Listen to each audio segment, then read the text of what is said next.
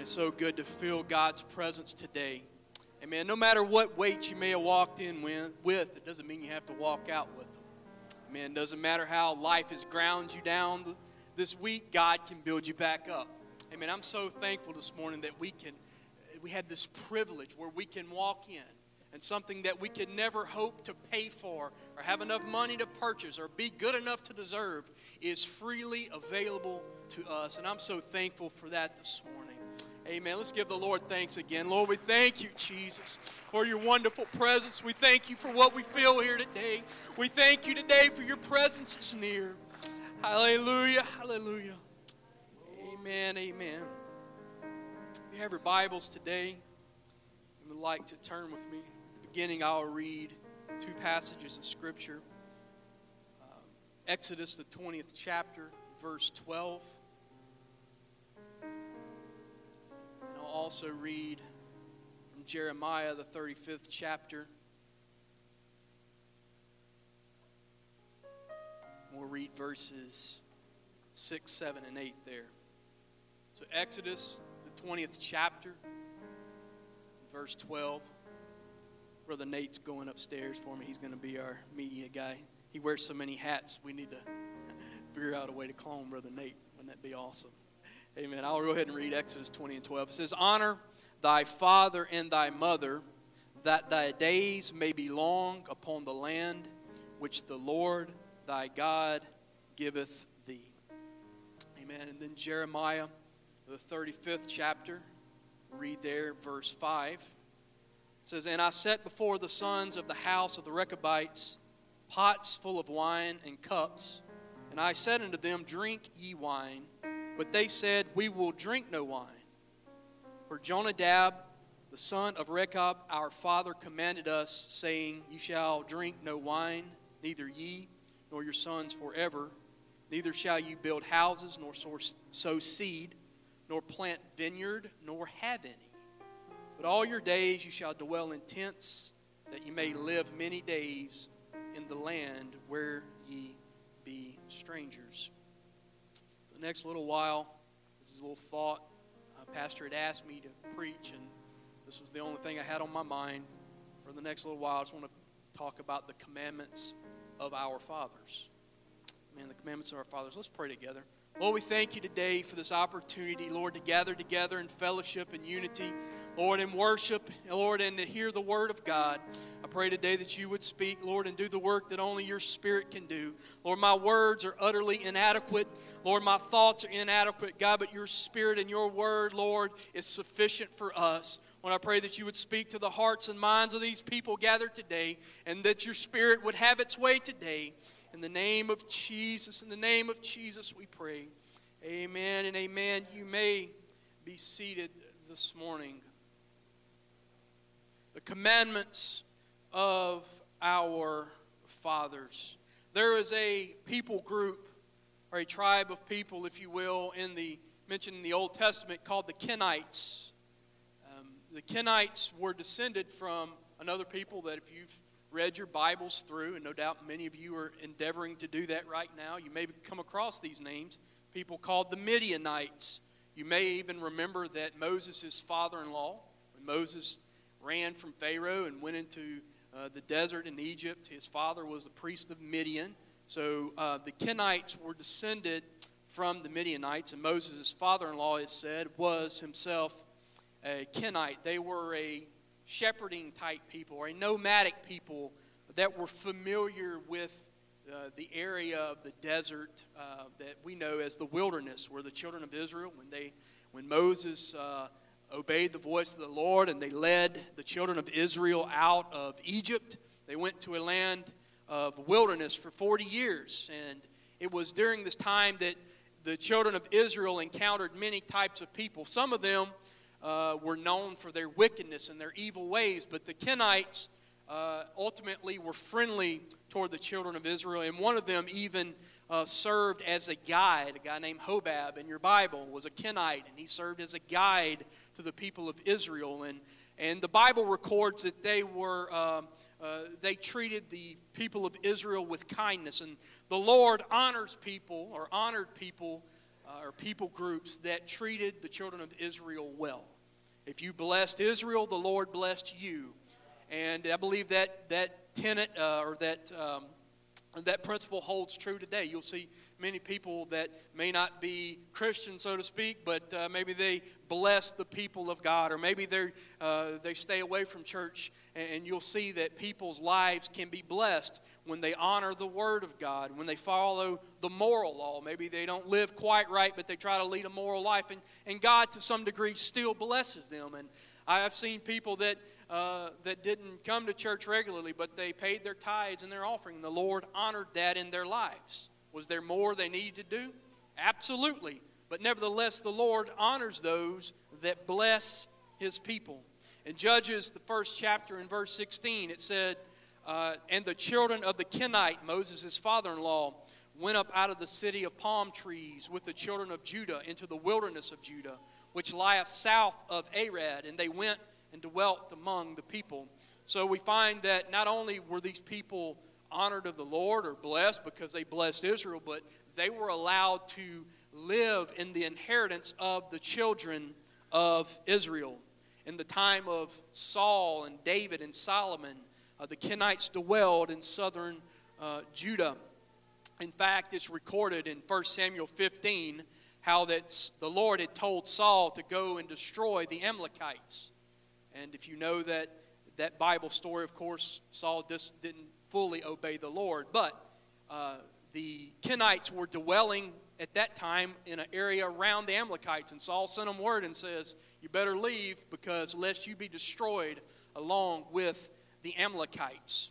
So we find that some of the Kenites dwelt in cities, but some of them stayed true to their nomadic ways of life. One tribe or family group of the Kenites were called the Rechabites.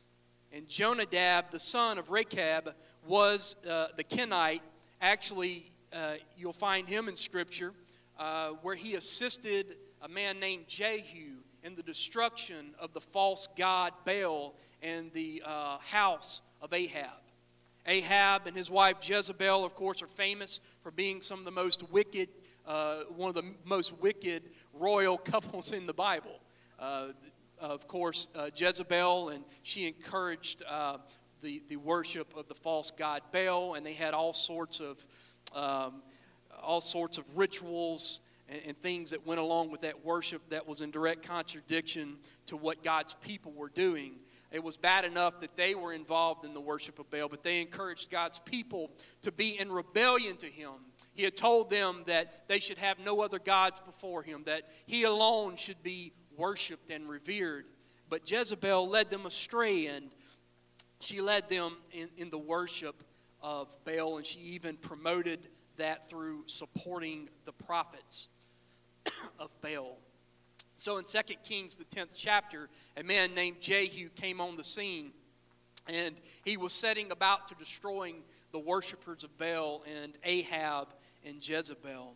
Uh, it says, uh, or the house of Ahab. Ahab had died, but he was, Jehu set about to destroy the house of Ahab and Jezebel and the worship of Baal. It says in 2 Kings 10 and verse 15, And when he was departed thence, he lighted on Jehonadab, the son of Rechab, coming to meet him, and saluted him, and said to him, Is thine heart right as my heart is with is thine heart right as my heart is with thy heart? And Jonadab answered, It is.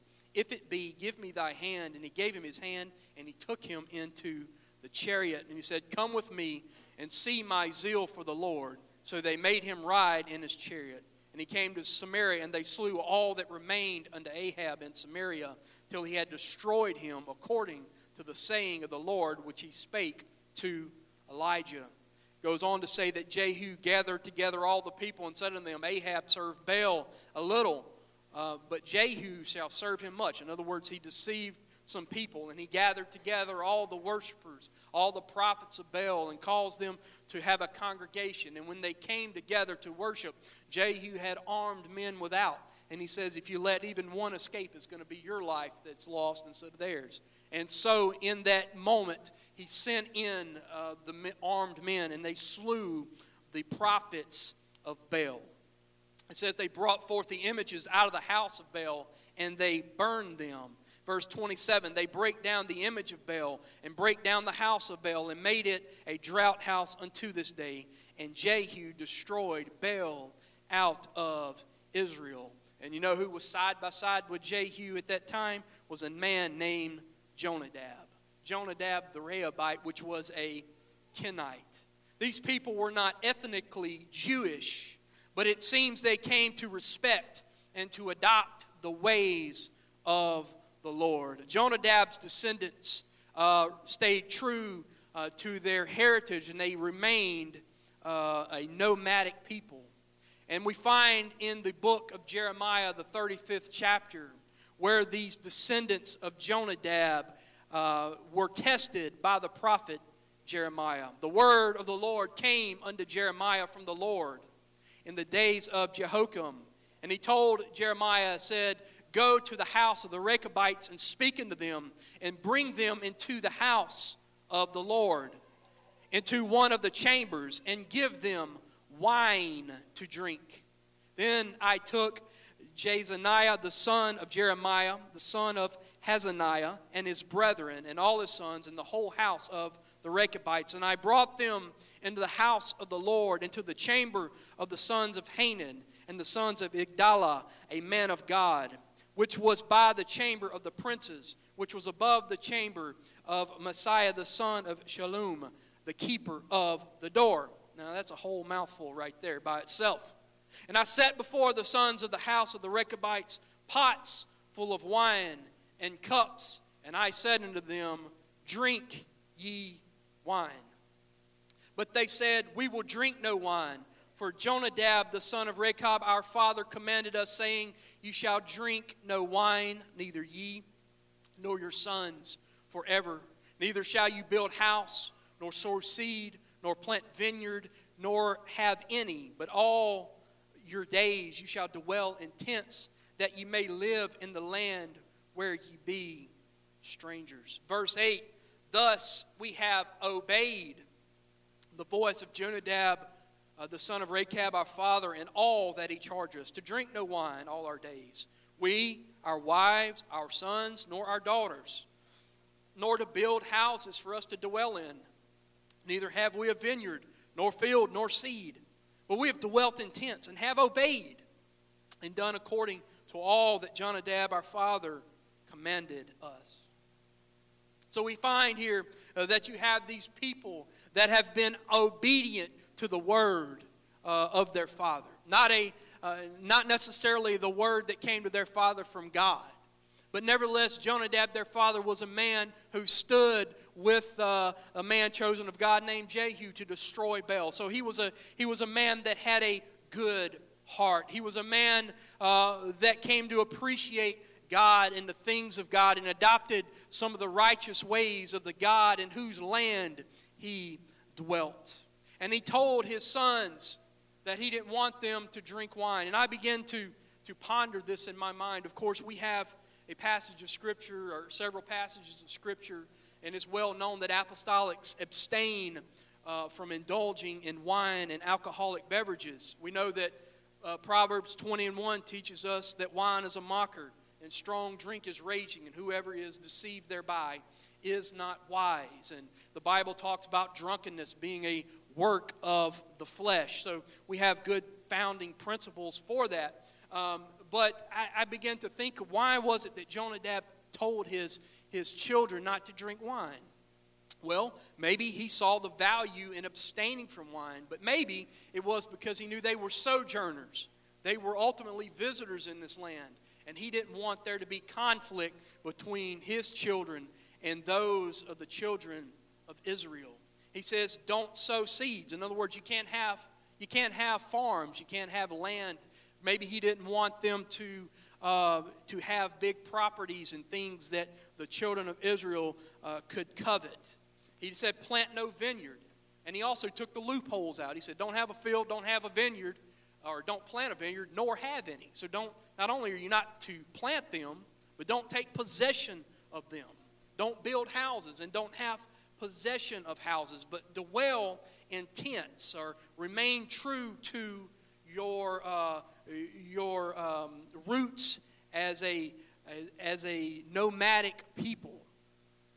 And uh, he says, Do this that you may live many days in the land where you be strangers. He was a smart enough man to know that the hand of the Lord was upon the nation of Israel. He was smart enough to realize that even though you may not have a house, and even though you may not have many vineyards and crops, uh, nevertheless, if you bless the people of the Lord and you dwell within Israel, my people will be blessed. And so he gave them these commandments and he gave them these principles. And we find in this passage of Scripture that though these things may be hard for our modern minds to comprehend, uh, the people uh, that descended from Jonadab obeyed his voice, and they did all that he had commanded them.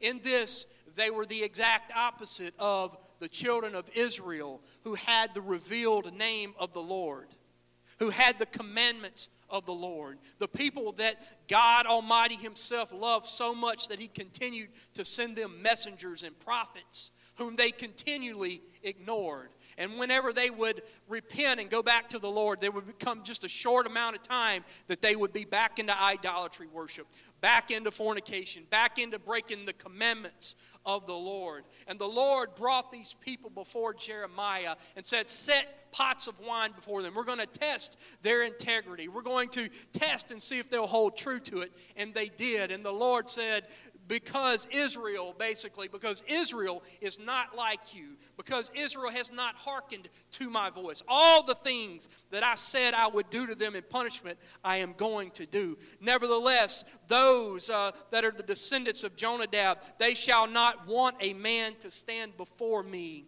forever. All of this happened because these people obeyed the commandment of Jonadab, their father. Exodus 20 and 12 Honor thy father and thy mother, that thy days may be long upon the land which the Lord thy God gives thee. This commandment in, in, in Exodus 20 uh, was not written to these people. They were outside of the, uh, the covenant. They weren't Jewish people. Nevertheless, because they obeyed this, the Lord honored it in their lives. We find in Ephesians 6 and 1, the Apostle Paul wrote, Children, obey your parents in the Lord, for this is right. Honor thy father and mother, that thou mayest live long on the earth. Uh, he said, Honor thy father and mother, which is the first commandment, that it may be well with thee, that thou mayest live long on the earth. It's the first commandment with promise. You want to live a long, prosperous, healthy life? Obey the words of your father. Obey the words of your mother. But Paul took it a step further. Children, obey your parents in the Lord, for this is right. The key that I see across these various scriptures that I've read this morning is to be obedient, to simply obey. Obey even when you do not understand uh, the commandments that you are being taught. When you don't understand why the line has been drawn, you still need to obey.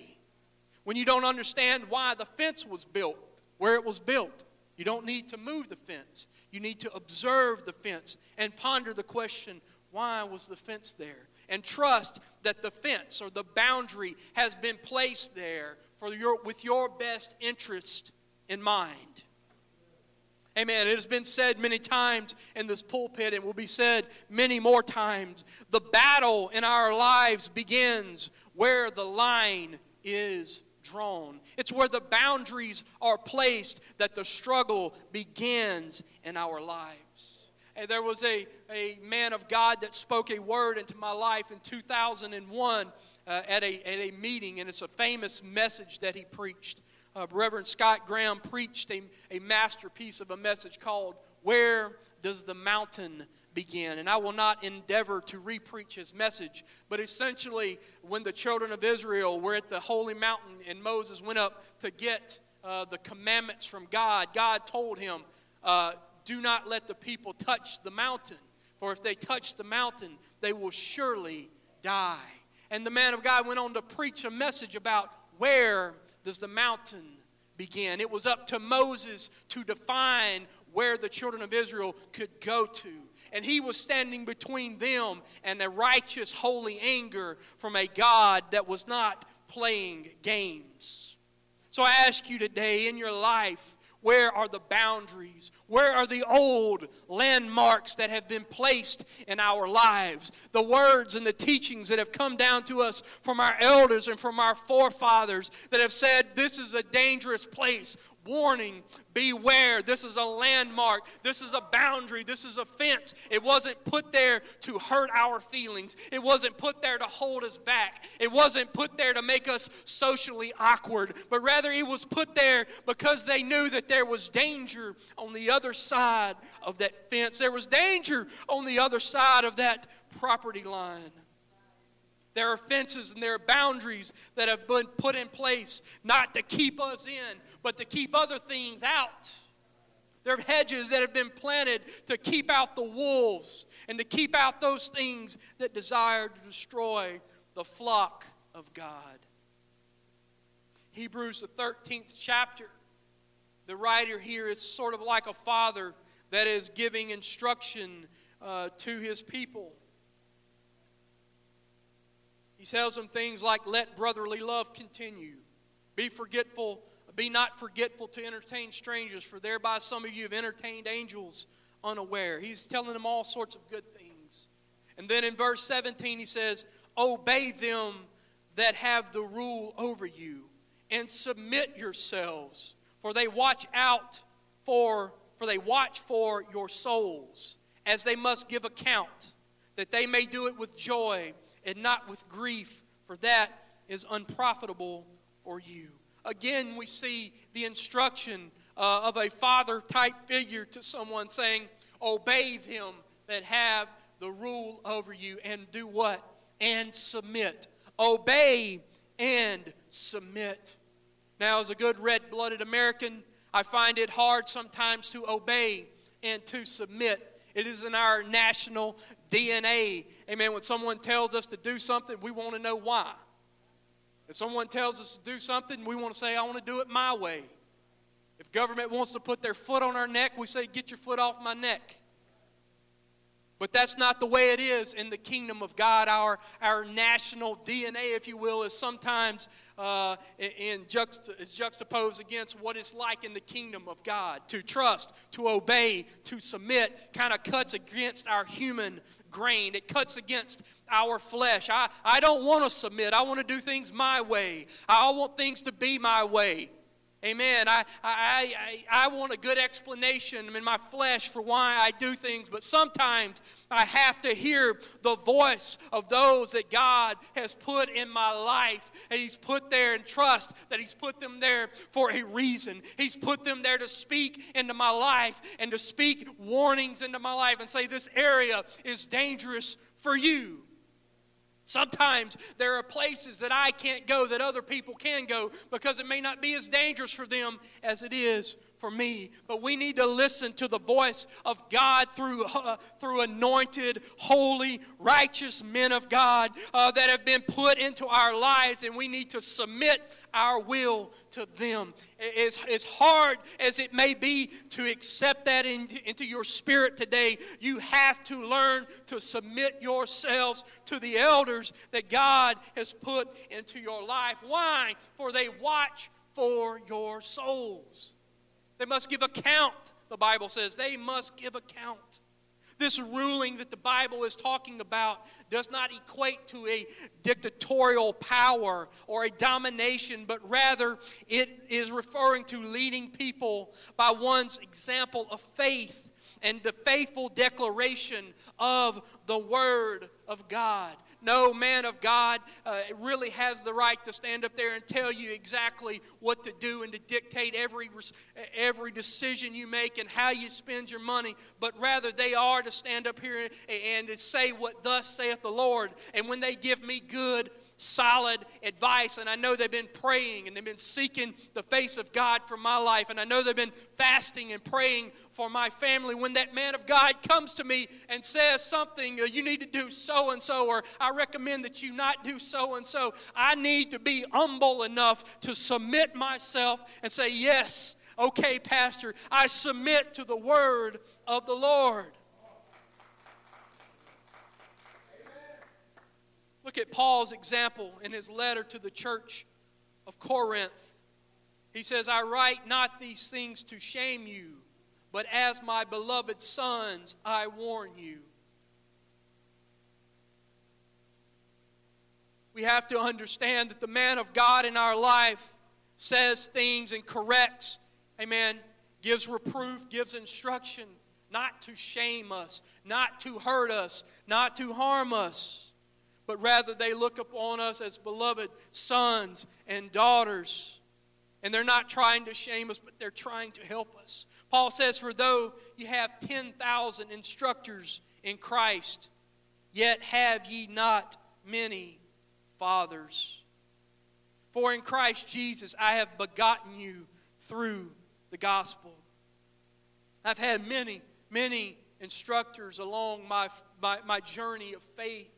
I've had many people speak wonderful things into my life. I've had Sunday school teachers and, and people that were guides. I've had faithful elders that, that spoke into my life and prayed with me. And I've had people uh, prophesy and, and give me words of faith and words of encouragement. But I can honestly say that I've only had a few fathers in the Lord. I've only had a few men of God that spoke into my life. Amen. We have few fathers. You, you understand today that the Lord has put men of God in your life with a special calling. They're, they're not someone that comes a, a dime a dozen, but it's someone that the Lord has placed in our lives for guidance, to give us instruction, to give us commandments, to speak what thus saith the Lord. My very, my very, very first pastor was, a, was an elder by the name of Norris Poole. In fact, he he married my parents um, in 1980, and I was born in 82, so he dedicated me to the Lord. And I suppose he was my pastor until I was maybe the age of four or so. Uh, but our families remained close. He, he moved and took another church. Uh, but we remained close, and he was still in the area. And from time to time, we would bump into them. And uh, it was after my father and mother moved, to, followed the calling of the Lord, moved to Mississippi, and uh, and they began a work of the Lord over here. That uh, at one point we were back in Louisiana, where I'm from, for some event. I forget exactly the occasion, but I, I bumped into Brother Poole in a social hall, and um, he, he, he had this way about him. Now, I don't know if you guys remember some of the old elders. They, uh, the old elders, they didn't just pat you on the back and tell you how good you were doing. That's not, that wasn't in their nature. They, they would love you, but they, they started asking questions. Are you reading your word? Are you studying the word of God? Have you, have you been praying? Have you been fasting?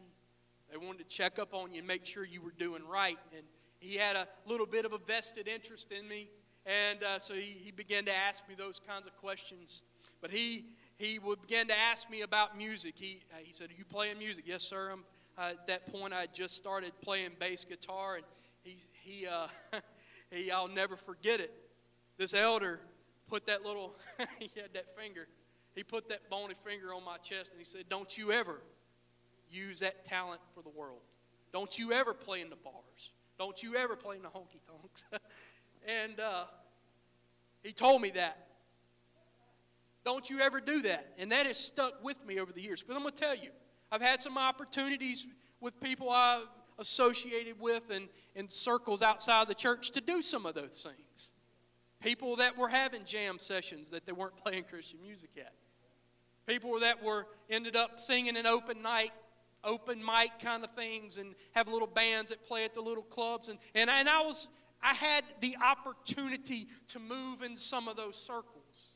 But somewhere in the recesses of my mind, there was a voice and a finger poking me in the chest that said, Don't you ever use that God given talent that God has blessed you with to magnify and worship anything other than God. You stay out of those bars because you understand that same man of God had a son that also played bass guitar, that didn't listen to the commandments of his father and he didn't stay out of the bars. And he ended up living lives uh, with his family ended up busted up. Multiple marriages and, and things. He too heard the voice of a man of God. He too was raised in a man of God's house. Nevertheless, he did not uh, obey. He did not listen. He did not hearken to a man of God in his life. And he ultimately lost out with God. I don't want to lose out with the Lord. I, I don't want to go moving some boundaries and some fences just because I don't understand why the boundary is where it's at. But it's up to you and to me and to all of us to hearken to the voice of the fathers that are put in our lives. There's probably been a Jonadab or two in your life that's saying don't drink wine and, and, and don't build houses and, and don't plant vineyards and don't plant fields. And you're scratching your head and saying, Why can't I plant a vineyard? Why can't I be like these other people and have a field? But the man knew what he was talking about. Ultimately, his people were blessed. In Jeremiah 35, Jeremiah said unto the house of the Rechabites, Thus saith the Lord of hosts, the God of Israel. Now, it's key here. I'm going to point this out. It's obvious, but this wasn't thus saith Jeremiah, or thus I speculate. But he says, Thus saith the Lord of the host of the God of Israel, because you have obeyed the commandment of Jonadab, your father.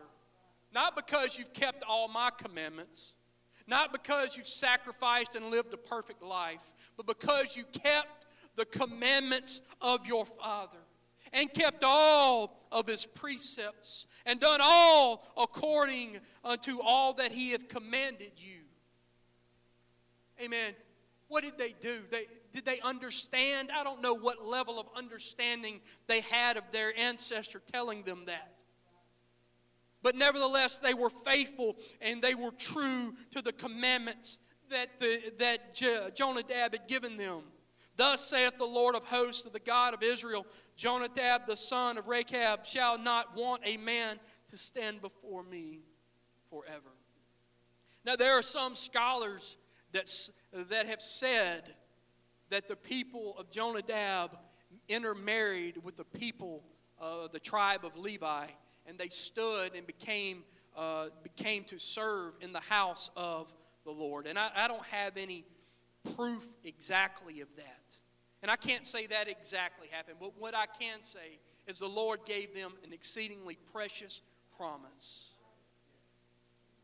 that they should they would not lack a man to stand their name their family would be perpetuated for as long as Israel's is. As long as, just as sure as God promised Abraham uh, that his, that his uh, descendants would be like the sands of the seas or the, the stars in the heaven, just as sure as he promised Moses and the children of Israel and gave promises to David, the promise that he gave to the descendants of Jonadab were true and correct. If, if, if, if what he told Abraham was true, what he told the descendants of Jonadab is true. And I personally believe that to this day, there are descendants of his. They don't know it. They probably don't know who they are. But somewhere on this earth today, I believe that they are still breathing and drawing breath. Why? Because of something someone did thousands and thousands of years ago. Someone was faithful to the commandments of their Father. Amen. Isn't the Lord good today? You know, it's something when the, when the commandments of our Father come to us, it's important how we accept those words. It's important how we accept reproof and how we accept correction. It's important that our attitude be correct. Amen. There's many times that the Lord will deal with us about uh, maybe it's a personal conviction. Y'all, y'all know about personal convictions? Anybody have any of those? Amen. I pray to the Lord that you have some. If you don't, uh, if you don't go to prayer and, and, and you focus on it, I promise you the Lord will convict you of some things. But I'm talking about just, just personal conviction. Sometimes the Lord will deal with you about things, and, and maybe we don't accept what the Lord's saying to us, and then he, reproves us. He sends a man of God and, and speaks into our life, and it's important how we accept that correction. Do you not know that the Lord chastens those that he loves? Parents, if you love your children, you correct them. I mean, I, I see uh, oftentimes, and you don't have to go very far nowadays, that if you're out in public and you see parents with children, they don't believe in correction.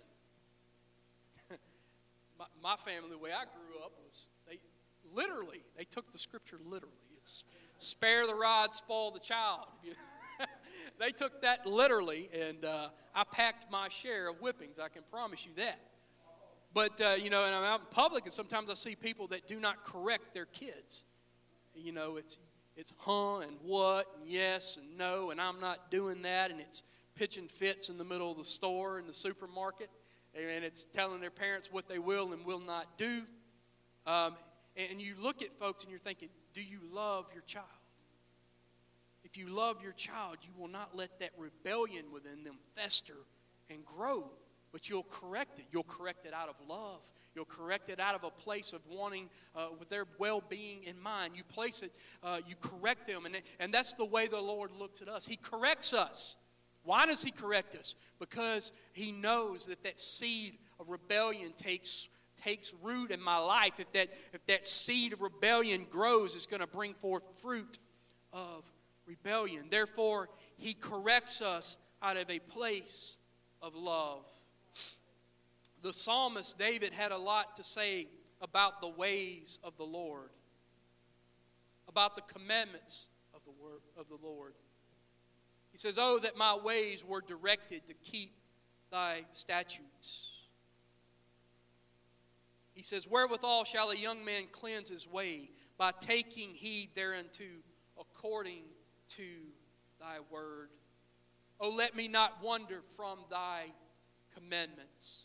He said, Thy word have I hid in my heart that I might not sin against thee.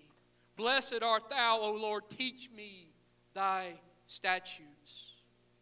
With my lips have I declared all the judgments of thy mouth. I have rejoiced in the way of thy testimonies as in much as in all riches. As much as he loved all the riches of the world, he loved the word, the testimonies of the Lord just that much. He said, Thy testimonies are also my delight and my counselors. My soul faints for thy salvation, but I hope in thy word. How sweet are thy words unto my taste, yea, sweeter than honey to my mouth.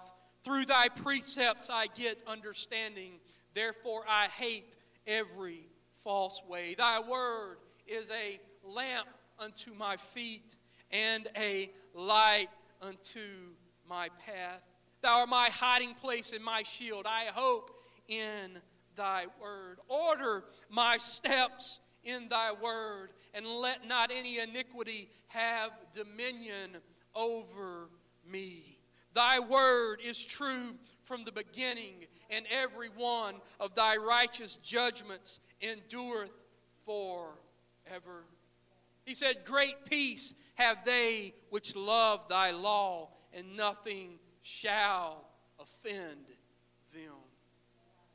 There's, there's, there's a, a dichotomy. There are those that, that love the law, even when it stings them, even when it corrects them, even when the Word of God is contrary to the fleshly nature of our humanity. We need to love the Word of the Lord. There are commandments and precepts and principles that have come down to us from godly men, and they stand in pulpits all over this world preaching the Word of God, preaching it in fear, preaching it out of admiration for the Lord, preaching it with a holy and righteous anointing, preaching it because they have been called and sent to a people that need to fall in love with the Word, to fall in love with the precepts of God, understanding that the only choice and the only chance that we have to make heaven our home is if we are obedient to the Word of God. Stand with me this morning. There have been fathers, spiritual fathers, that have spoken into my life, and I'm so very thankful today for those men that have spoken into my life, and, and they've told me things sometimes that I did not want to hear. They've been like Jonadab, and maybe they've told me things that I did not understand. They've told me that there were things that were uh, perhaps harmful to me, and I didn't see the dangers of it. I can remember one battle in my life particular, and I'll be a little transparent with you guys today. Is that okay? Can I be a little human with you? Be a little transparent with y'all today? There were men of God that began to, that were preaching, and, and of course, for years, uh, Pentecostals have preached against secular music and the dangers of indulging your mind in secular music. It's, and it's, it's a dangerous, slippery slope. There's just no question about it. There are things uh, that are sung about in songs today that if you listen to it in mixed company, the Holy Ghost ought to convict you and embarrass you because of the raunchy lyrics and the dance moves, things of that nature that are just straight rebellion and out of the pits of hell. But when you're a young person, you don't want to hear those things. And one of the great struggles of my life was because I, at times, did not always heed those warnings. I'm just being transparent with y'all this morning. As a young person, I, I, I was, on the one hand, I had the men of God and they were praying for me, and I was faithful to church and I was doing things, but sometimes I would dabble in it. Let's just be honest, sometimes K love stinks. Being honest with you. I mean, if I'm just being straight up, there's only so much of that I can take. There's only so much Hallelujah FM I can take at a time. There's only so much Southern gospel that I can listen to. It gets monotonous sometimes. And nowadays, we have, we're fortunate enough that we have great apostolic uh, artists that are taking off producing music, and, and we're making great strides in those efforts, and I thank God for them. Amen. But there's only so many choir songs and CDs you can listen to, and, and my radio dial would frequently go to other stations where it could, shouldn't have been going. And that was a, a thing because I did not heed their warnings. There was some battles and some things I had to fight uh, in my life that I would not have had to fight had I listened to the words and the warnings of men of God that preach words that I did not uh, fully comprehend and understand. You don't understand it. It's not hip to listen to American Family Radio. It's not hip at school when you don't know rap lyrics. Now you look back on some of those songs, you realize just how ridiculously silly they are. Too legit to quit. What does that mean? What does that mean, Brother Dwayne? Too legit to quit. I don't know. what is that? I, I thought that was cool, man. Thought that was cool. I wanted to be like everybody else. And that, that song was innocent enough, but then it leads to other songs and to other concepts and to other things. And before you know it, you're battling things in your mind and in your spirit. You've opened a realm to things that you didn't even know were out there, that they exist. And you end up fighting spiritual battles that you never would have had to fight had you simply listened to the voice of some fathers in your. And that's just one example.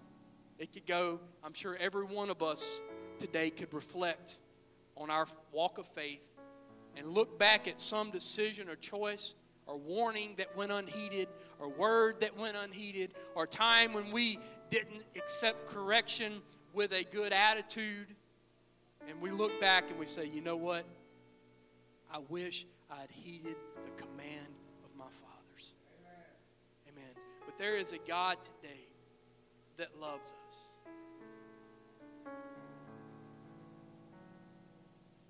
there's a God that cares for us. And though sometimes we wish we were like the children, uh, the, the Rechabites, the, the descendants of Jonadab, the truth is, a lot of times, if we were to compare ourselves, we more resemble the children of Israel sometimes in their rebellion in their ways. In the next chapter, we're not going to go into it but too much, but Jeremiah 36. The Lord told the prophet to have his scribe record all the things that he had prophesied. Record all these things and send them to the king. The Bible tells us uh, that the king, as the scribes would, read off a page of the scroll. Tear it out, he'd throw it in the fire. The scribe would read another, another bit, the king would tear it out, throw it in the fire. The word of the Lord was written there. Don't do this. Because you've done this, I'm going to bring judgment on Israel. Because you've, uh, because you've went against the law of God, judgment's coming. Repent, judgment's coming. Repent, judgment's coming. Shh, God has sent men of God, prophets of old, but today we call them pastors, evangelists, and preachers. And he's put them in our lives to say, God loves you, but you need to repent. God loves you, but you need to change your ways. God loves you, but you need to start doing right. BJ, God loves you, but you need to turn it off that rock station. BJ, God loves you, but you don't need to be singing those lyrics. BJ, God loves you, but you need to stay out of the bars and out of the dance halls because it's not profitable for your soul.